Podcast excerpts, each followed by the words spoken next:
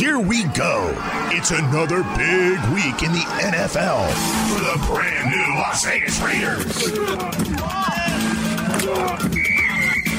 This is the Raiders Wire podcast, powered by U S A Today Sports. Now your host, Ryan O'Leary, and Raiders Wire editor Marcus Mosher. You mentioned the fans, but just what was the, the emotion like the first time you stepped on the field? When you took the field, you looked around, kind of soaked it in a little bit, and then during the game, how loud was it in there? And like, what did you think of the atmosphere during the game? Yeah, it was great. I mean, it was um, it was like a playoff game for me. It was like it was like one of the bigger games I've been in, just emotionally. You know, getting back uh, to the real Raider atmosphere. Um, it's hard to replicate. It's hard to describe. I think there's going to be a lot of people that have a lot of fun coming to these games. We got a good young team, and um, if the coaching doesn't screw it up, we got a chance to keep getting better. Now, no one's going to nerd out more than me when the Raiders start playing real games in front of the, the fans on the Vegas Strip, Marcus, but, I mean, nothing screams playoff football like Nathan Peterman versus Geno Smith, right, in the preseason. Like, that is just, that gets the juices going for John Gruden. I just, that's brilliant. It's great. Yeah, so we've got other coaches like Sean McVay saying that the preseason is use, useless, and Mike McCarthy saying it's a glorified practice, and they, here we've got John Gruden saying this is like a playoff game. So, uh, man, I, I miss Gruden so much. I, I'm so glad we're back. Oh, God, right? Yeah, it's, it's so good to be back. It's been a couple months. We took a little bit of a break in the summer. Uh, but this is, I'm Ryan O'Leary here for those that are that are hopping on. Great to be back talking to you, Marcus. Um, how's your summer been? How's life? It's been good. It's been empty without football. We're trying to figure out all these different things to fill our time, whether it's basketball or playing some golf. But now that we're back into August, fantasy football's here. We've got preseason action. We've got training camp. Uh, I'm ready to go. Yeah, no, if you want to see somebody who loves football, you got to follow Marcus on Twitter and watch him live tweet these preseason games. It is, uh, it's a little, it's a little wild, Marcus. I got to be honest with you, man. I don't, I mean, you really get in depth with these, with this stuff, but it's, uh, I'm always well, on your Twitter feed. It's, it's tremendous. Yeah, you, you know you're a degenerate when you're betting on preseason games and yeah. You're setting fantasy lineups. Oh, yeah, you, I you know you've it. got a problem. I might have yeah. placed a wager or two in the preseason. I'm not doing so well so far with those. The freaking preseason. I heard there's easy money in the preseason. I haven't I haven't got it yet. I got to figure that thing out. You um, just got to find the bad quarter or the bad quarterbacks and bet against them. That's that's as simple as preseason football is, buddy. No doubt about it. So let's kick it off here. Right off the bat, we'll talk about the Raiders' preseason win. That's what Gruden was talking about. Uh, you know, in that presser, they they win it twenty to seven over the Seahawks. And again, you know, sign me up. Week one, Monday night, Raiders, Ravens in Vegas. Like, that's going to be what an event that's going to be at Allegiant Stadium, right? When we when we do that thing, uh, it's going to be awesome. But let's not go overboard, Gruden, on uh, on, on the preseason opener when we had to watch four quarters of Nathan Peterman. Uh, and, and that's my number one takeaway, I think, Marcus, from the game. Uh, you know, not to get overly corny here, but but Nathan Peterman. I mean, so many headlines are Peterman shines in Raiders opener and all this stuff, and you know, Peterman was fine. I mean, he had yeah. a, he had a line that is going to look better than most preseason games. Like you, you complete twenty-nine of thirty-nine, you you throw for two hundred forty-six yards. But but Marcus, the interception. Oh God! Mm. I mean, and you know, he's we know Peterman can deliver the ball. He every now and then he delivers a great ball. We saw a couple to Zay Jones early in the game, but mm-hmm. that interception. You're up ten nothing. You're dominating on offense. You're getting off the field on D. You know, you're moving the ball. You're in Seattle territory. It's first down. And Peterman literally, like, he's got his running back in the flat just staring him in the face, right in his line of vision. He's just right wide open. Instead of just dumping it off to the running back, he's got to hold the ball. He gets hit, throws in the double coverage. Of course it gets intercepted. And it doesn't matter. It's the freaking preseason game against mm-hmm. Seattle and their backups. But still, it's just that is that right there is why Peterman has been a kind of a dud in his N F L career. And that's why he's a third-string quarterback, I think. So you're saying that Nathan Peterman surprisingly didn't turn into Tom Brady or Aaron Rodgers during the offseason? You know, I am shocked because this, this is exactly the same player we saw in Buffalo, right? This is what I expected. I expected Peterman yeah. to come out and just be a dominant player, especially after that first series, you know? No, but all in all, he wasn't awful. And, you know, he's one of the few quarterbacks in the preseason that got to play most of the game, right? He got to get in, you know, a little bit of a rhythm. He looked fine, but I listen, if Nathan Peterman has to play in any game for the Raiders, Uh, they're going to be in trouble, but we already knew that going into this game anyways. That's true. Yeah, it, it'll be a disaster if, we, if we're talking about Peterman after the preseason. And I was a little worried. I mean, first play, he gets sacked. I'm like, oh, no, is that's that better not be a bad omen or something. So, you know, first play in front of fans, yeah. Peterman's on his back. I'm like, oh, boy. Oh, boy. Yep. But, you know, and then another guy, I mentioned his name, Zay Jones. I mean, that was another takeaway because not necessarily just because, you know, they obviously wanted to give him some plays. They made him that number one receiver uh, and drew up some plays early for him, Marcus, but he was wearing number seven, you know, and that's the rule change you can wear. I feel like you're putting mm-hmm. attention on yourself with the single digit number this year as a wide receiver.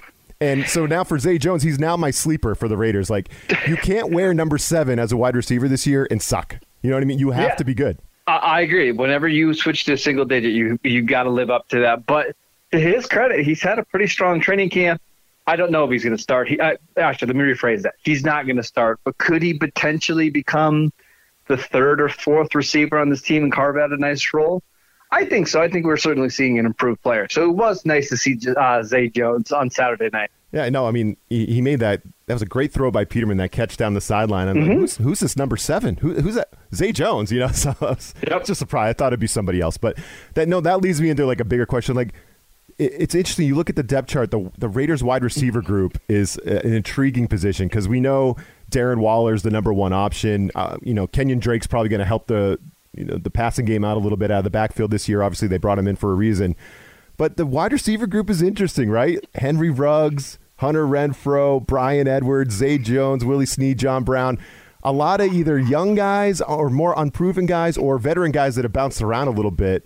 So I feel like this could go for this with this position group. It could go one of two ways, right? Either there's a guy like a Bryan Edwards that just mm-hmm. dominates and takes over, and, and now he's established as the number one guy. Maybe Ruggs, you know, he'd have to make a big leap from last year, but maybe Ruggs is that guy. Or we look back at the end of the year and say, you know what? The Raiders didn't do enough of that position. That that was a group that kind of held them back. They didn't have wide receivers that are getting open and catching the football, which is kind of important. Uh, so mm-hmm. I think it could go one or two ways. But what what do you think about that group, and what what Raiders wide receiver do you think could break out and be the number one guy, maybe behind Darren Waller? Yeah, so the Raiders went out and signed John Brown and Willie Snead to just give them a passable floor, right? Like sure. those guys are those guys are not great, but they're clearly N F L players who have, are experienced. Snead can play in the slot. John Brown can play in the slot. Both of them can win on the outside. The Raiders aren't relying on them, but they're hoping that if something were to happen to Bryan Edwards or Henry Ruggs, they can come in and be fine. Now, those two second-year receivers, they're expecting a lot out of them. And really the guy that's gotten a lot of the hype this offseason is Bryan Edwards. Uh, we saw John Gruden compare him to Uh, Randy Moss and Terrell Owens. Not hyperbole I, from John Gruden, right? There's no way. uh, John Gruden, I love him. So uh, to be honest, this is exactly what Edwards did last year during training camp. He was so good in training camp, even without a preseason, that he was the week one starter, got banged up a couple weeks down in the se- you know in the season, and then we really didn't see him again. I'm expecting him to really be their X receiver on the outside. Henry Ruggs looks like he is developing into a little bit better of a route runner. But at the end of the day, Ryan, this offense goes through Darren Waller. If Darren Waller's healthy, he's going to be the one getting double-digit targets. He's going to be the one making Pro Bowls. Everybody else is just a complimentary player. But watch out for Zay Jones because he's wearing number seven. yeah, that, that's, yes. that's, my, that's my uninformed take right there. Just, oh, look, he's wearing number seven. But no, so uh, other other impressions from you, Marcus, from this preseason game, like maybe a guy like Alex Leatherwood, who Gruden has mm-hmm. been calling a veteran.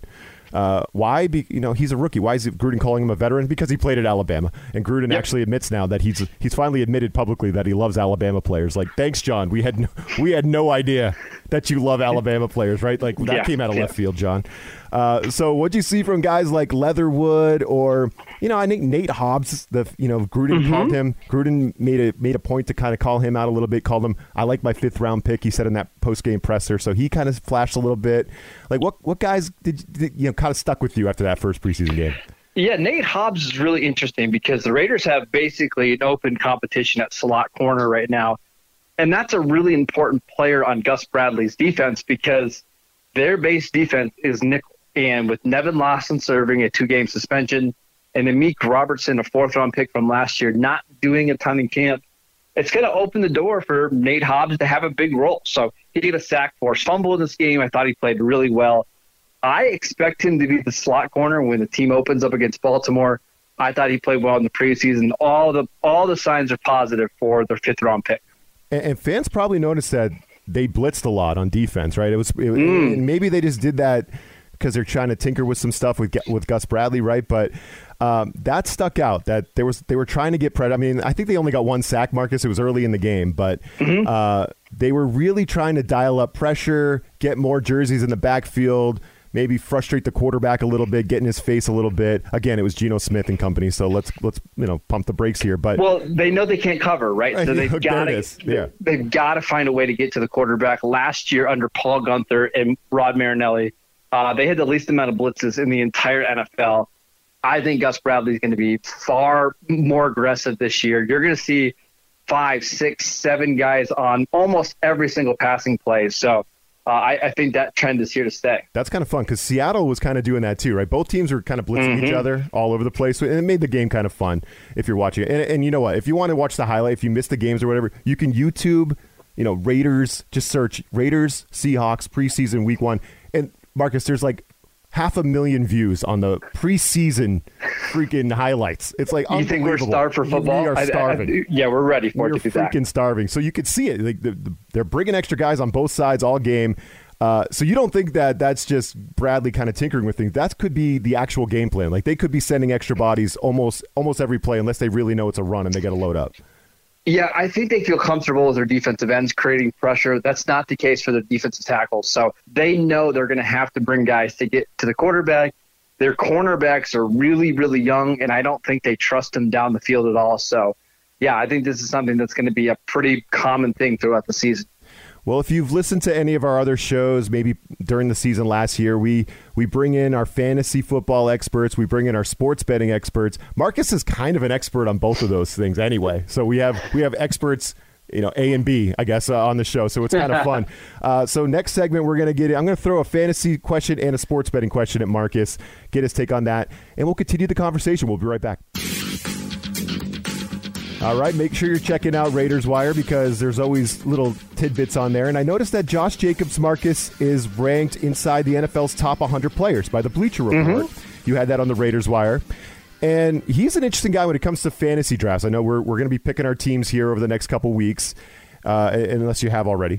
Right now, you could get Josh Jacobs, especially after the Kenyon Drake signing, right? And he's going to vulture some touches. You can get him in like a twelve-team league in like the third round, right? You can mm. you can wait and get a Josh Jacobs, and he could be your number two back if you trust him. I just don't know if I trust him in fantasy this year, right? I mean, I think he underwhelmed last year a little bit. They bring in Kenyon Drake. I don't know if I trust Jacobs in a P P R league. Maybe in a standard league, I'll take a stab at him. But what do you think about Jacobs? He's definitely he's definitely a polarizing player in drafts this year. I think people are probably more down than up on him. What do you think? He's really interesting because I think if you're just evaluating the football player, he's one of the best running backs in the league, like back-to-back seasons of thirteen hundred total yards. According to Pro Football Focus, he is the third most broken tackle since two thousand nineteen, only behind Derrick Henry and Nick Chubb. So I think he's like a real-life, really, really good football player. But in fantasy, you know, fantasy land, we like the guys to get a ton of touches, a ton of receptions. And I just don't know what the workload is going to look like for him this season with Kenyon Drake. On top of that, Ryan, the schedule is just absolutely brutal for run defenses early in the season. We mentioned they start with Baltimore. Week two, they go to Pittsburgh, who has one of the best run defenses in football. It's going to be awfully tough sledding for him. And we saw that last year where his yards per carry dropped to three point nine. They lost Rodney Hudson. We'll see what the rest of the offensive line looks like. Uh, Ryan, I was in a fantasy draft this weekend. Uh, at the Fantasy Football Expo in Canton, Ohio, and this was an expert draft, and I saw Josh Jacobs fall all the way to the sixth round of that draft okay. in a typical twelve-team P P R draft. So I think the third is a little high for him, but once we get down to the end of the fourth, fifth, sixth, that's where I think he starts to become a value because he's just too good of a football player to fall that far. Well, that's why nobody invited O'Leary to the uh, the expo to do this draft. I would have been like, Josh Jacobs, guys, I'm taking him in the fourth round.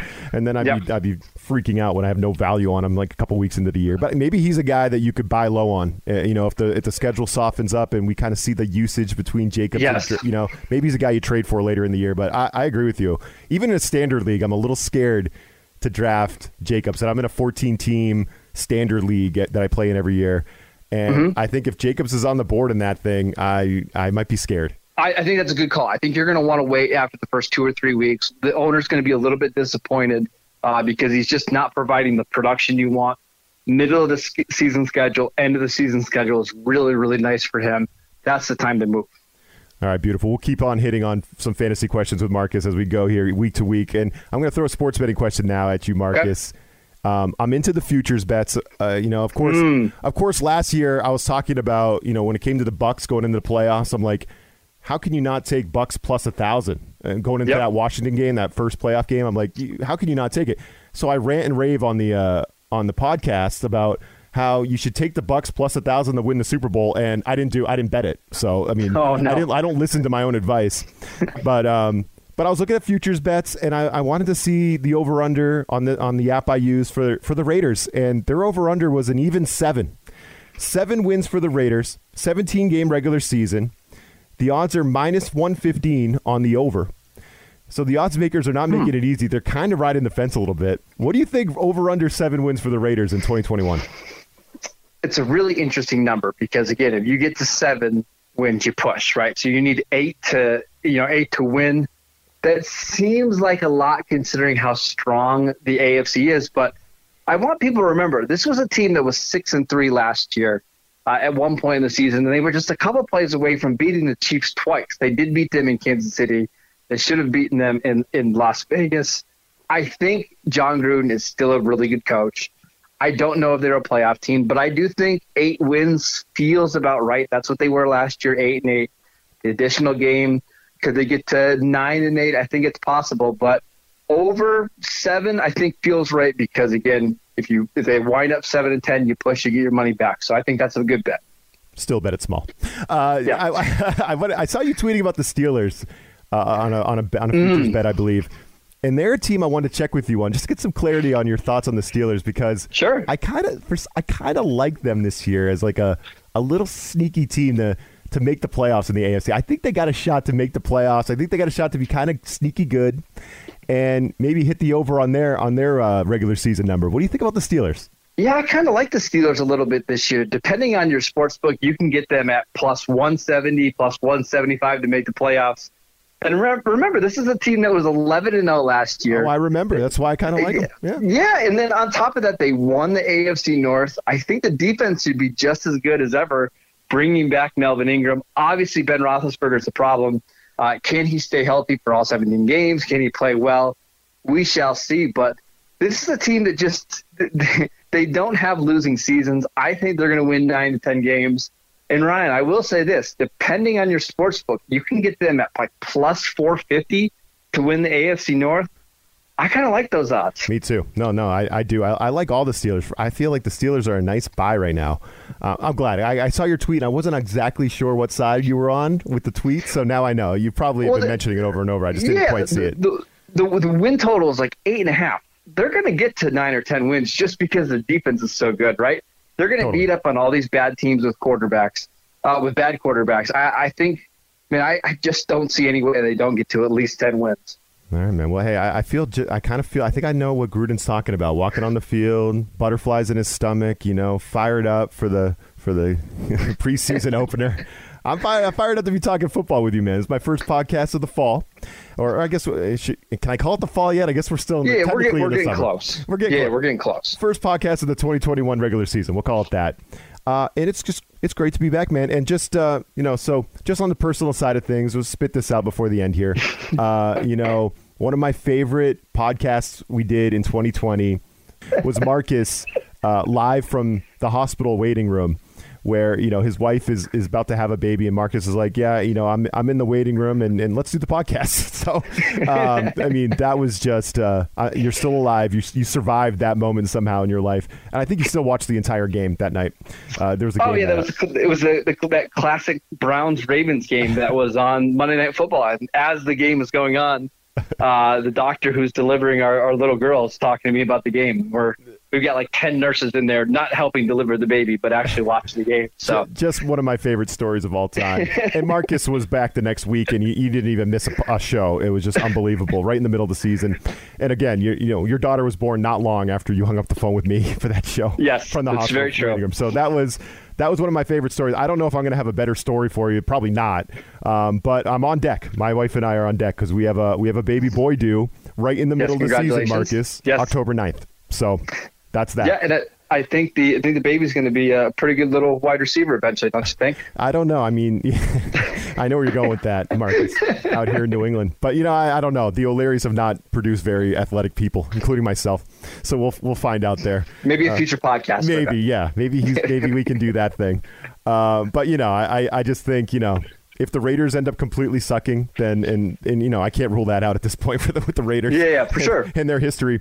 Uh, I'll just fill in time asking you, uh, you know, what the hell am I supposed to do with a newborn baby, and and how do I keep podcasts going with a newborn child? I mean, I think that's that'll be something I got to learn, and maybe you can help me with that. Yeah, well, then it's you're going to have all the, the cool transformation where you just become a dad, right? The, the dad jokes Seriously. are just instantly yeah. – uh, seared into your brain. You can get the new outfits. It's going to be a fun time. Yeah, I'm I'm already cheesy as hell, so I'm, it's only it's only going to go downhill. But we just had the baby shower thing this past weekend, yes, actually, yep. and, and the stuff you get, the stuff is just, it's insane. I'm overwhelmed with all the all the things people have sent us and bought for us, and it's like crazy right now. So. And you never think you're going to use all this stuff, but trust me, you do. You, yeah. I, Keeping a, a little baby functioning is, is a tough job. Yeah. How's your daughter doing? She's doing well? She, she's doing well. We're uh, we're trying to brainwash her now by watching football games early in the morning rather than watching cartoons. So she, she's getting some old classic Cowboy games on the T V right oh now. Oh, my gosh. So. I love it. Yeah. So, yeah, you got to make sure she's a Cowboys fan. You're going to yes, sear that into her memory. Once, so once she clicks online, she's going to know Cowboys. Cowboys for life. So yes. She, well, she hears that Autumn Wind song, and she just gets fired up in the morning, the the Raiders song. So, yeah, she's she is completely born into the football world. Oh, man, I love it. Marcus, good to be back with you, man. You too, Ryan. We'll talk to y'all next week. This U S A Today Sports Podcast has been presented by U S A Today's Sports Media Group and is available in your favorite podcast store. Make sure to subscribe for weekly updates, the latest fantasy picks from Corey Bonini, and the Huddle Podcast, Inside the Weekly Line, with Sportsbook Wire's Jeff Clark and Eston McLaren, and the Bet Slippin' Podcast. We'll see you again next week.